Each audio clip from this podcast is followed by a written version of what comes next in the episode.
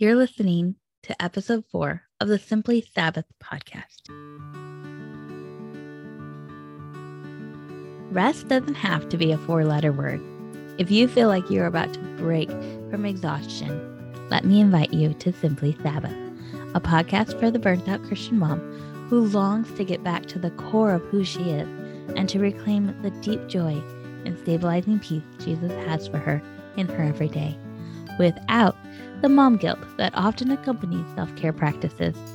Hi, my name is Rachel Fahrenbach, and I help busy moms just like you add a simple, rest filled family Sabbath to their week so they can experience a refueling that gives them exactly what they need to live the life that God has called them to. I am so glad you've joined me today. Let's get to it.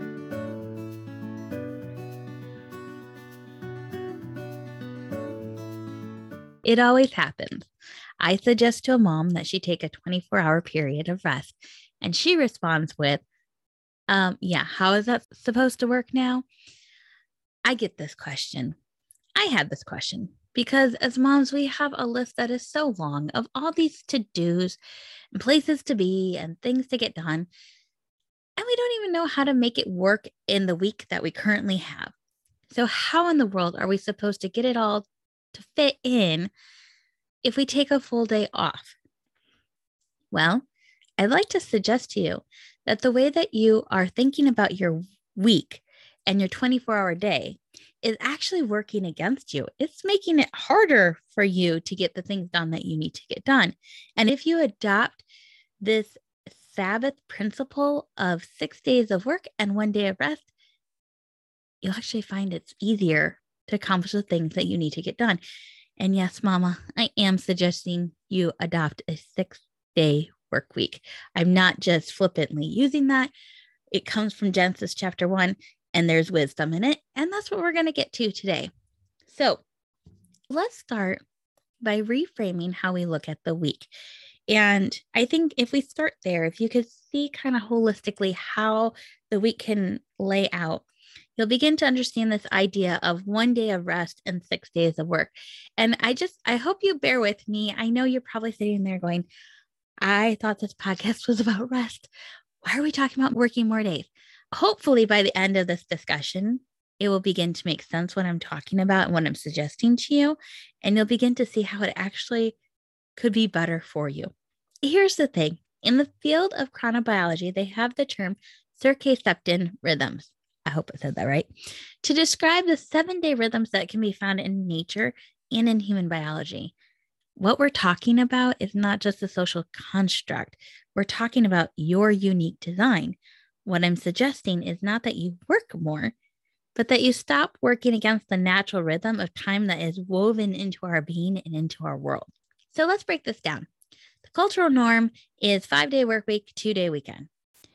But I want you to take a, a look back on the last couple weeks. Now, I understand at the time of this recording, we are in the middle of the holiday season. And so things are a little skewed with that. But typically, do you truly work for five days and then take two days off? Does that actually happen?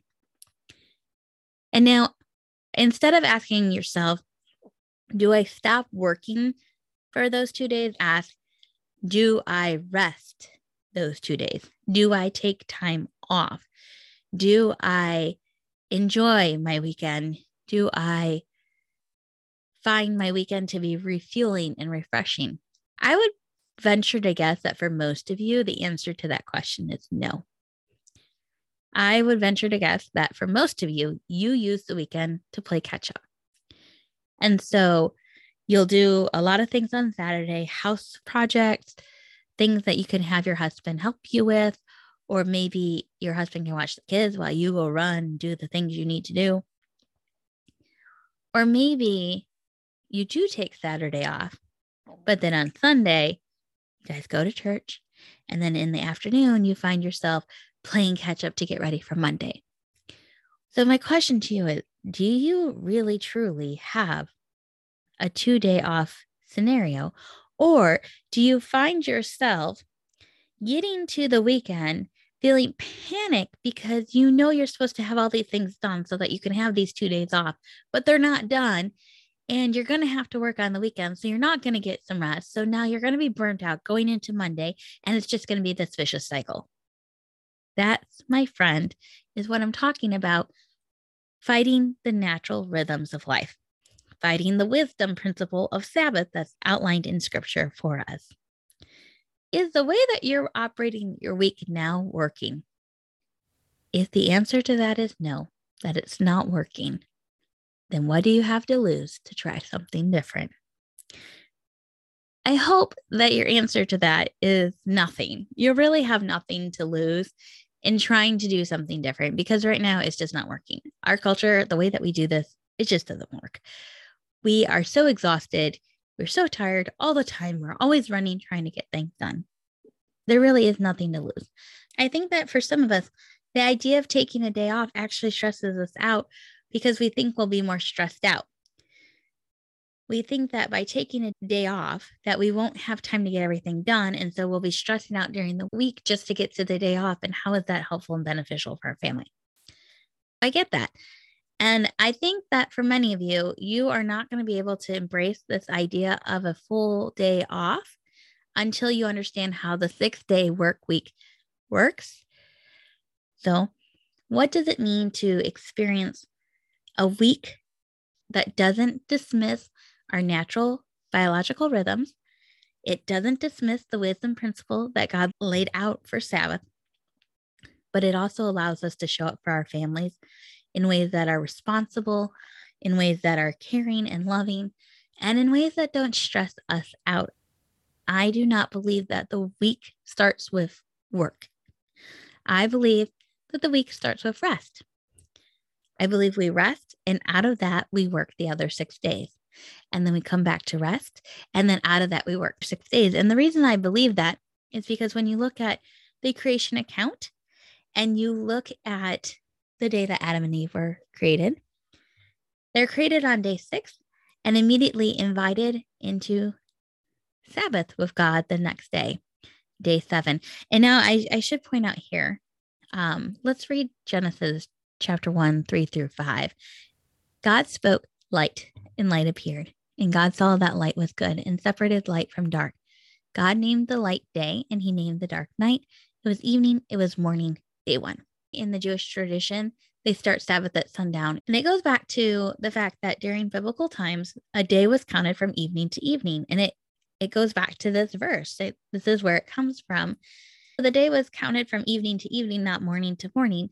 And so, what we can see in the scriptures is that Adam and Eve were created on day six. And then at sundown, they were welcomed into Sabbath with God on day seven. Humanity was created out of God's work and immediately welcomed into rest and resting with Him. That's why I think that our weekly rhythm should start with a day of rest and out of that, we work our other six days of the week. My suggestion start by picking your day of rest. Which day will you practice the Sabbath? Now, the Bible doesn't have a prescribed specific day, it prescribes a rhythm of seven. It does not say what day to actually practice. It is really up to you, uh, especially in our culture where we don't collectively Sabbath. We don't have a stopping point and our culture is not set up to celebrate Sabbath. So pick a day that works best for you. There is wisdom in practicing your Sabbath from evening to evening. One, your sleep is immediately included. You are resting physically during your Sabbath time. And then two, you have time on either side of Sabbath to prepare the morning time before Sabbath begins, you have time to prepare for the Sabbath. And then in the evening after Sabbath ends, you have time to prepare for the next day, for the work week. So there's this preparation time that bookends your Sabbath rest, and you can actually accomplish a lot during that.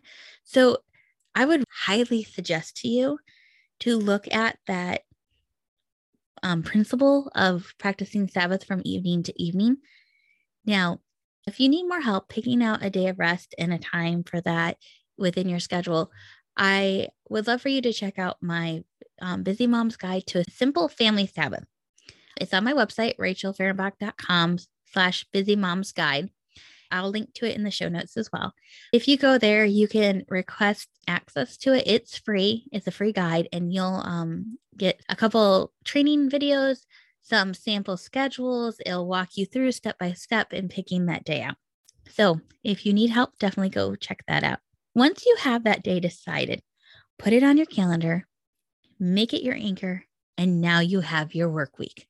Yep. The rest of the week is left to get everything done. I think by tangibly seeing this adjustment to the week, this reframing of the week, you'll begin to recognize how much time you actually do have, and it will lessen the panic that you won't have time to get it all done. It just helps to see it laid out on actual calendar.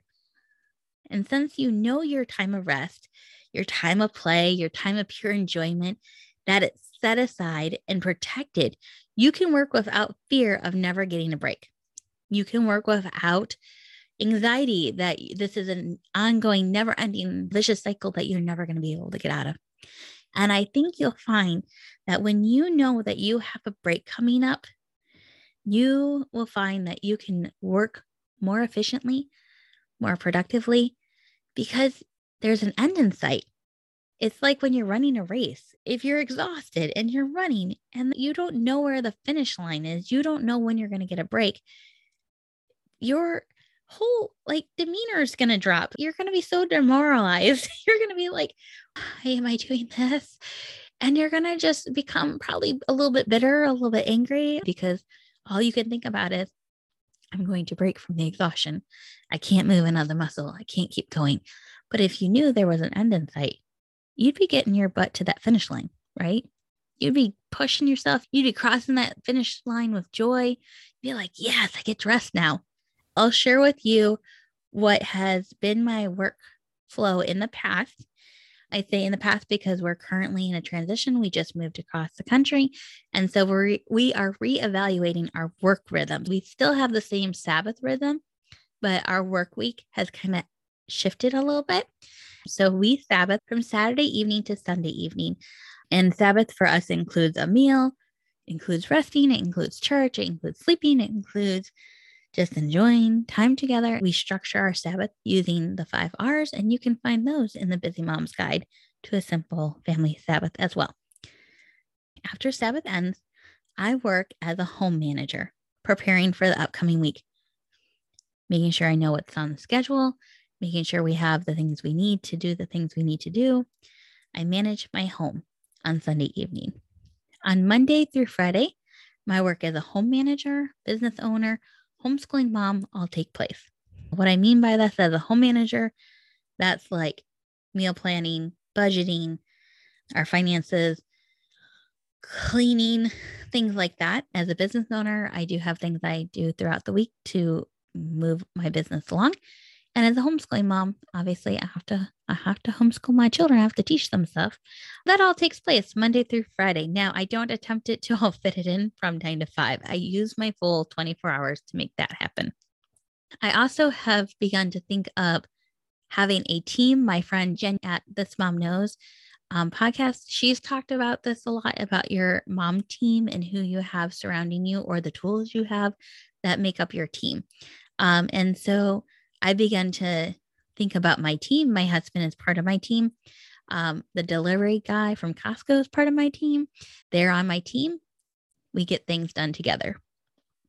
So that happens Monday through Friday. Saturday morning until Sabbath begins is when I also work as a business owner. This is when I have a dedicated amount of time to work without disruption, without um, things taking my focus. My husband is on fully during that time and I will either go and work from a coffee shop or I will shut my door to my bedroom and just give my business my full attention during that time.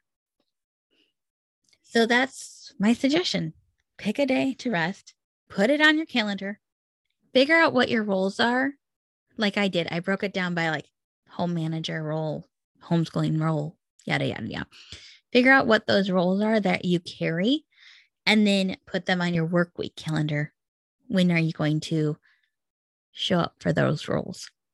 One last thing I'll say about this your self care, taking a shower, eating three meals a day, exercising, spending 10 minutes with the Lord, whatever it is, your self care is not work.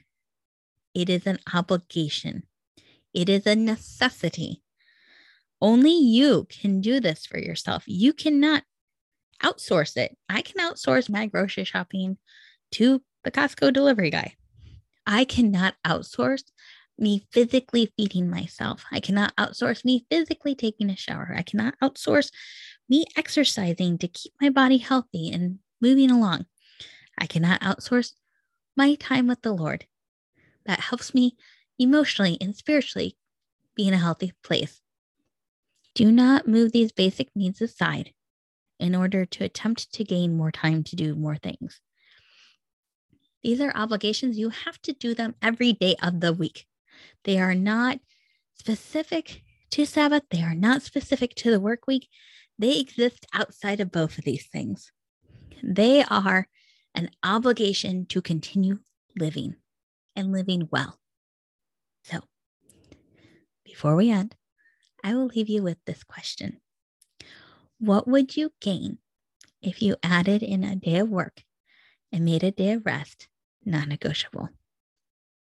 I'll see you next time. Hey, I just want to say thank you for joining me for today's conversation. I know many things demand your attention, and I don't take lightly the privilege it is to share your time. I want to make things as easy and simple for you, so I've linked to all the resources mentioned in the episode in the show notes. And you can always find the links and more helpful information on my website, www.rachelfahrenbach.com. As we say our goodbye, let me remind you that what we're talking about in this podcast is not just another thing to add to your to do list. This is not another expectation for you to live up to. It is a gift outstretched from the hand of your Creator, an invitation to press pause on walking alongside Jesus in all the things He's called you to do, and instead sit down across from Him and just be with Him. It is an invitation to simply Sabbath.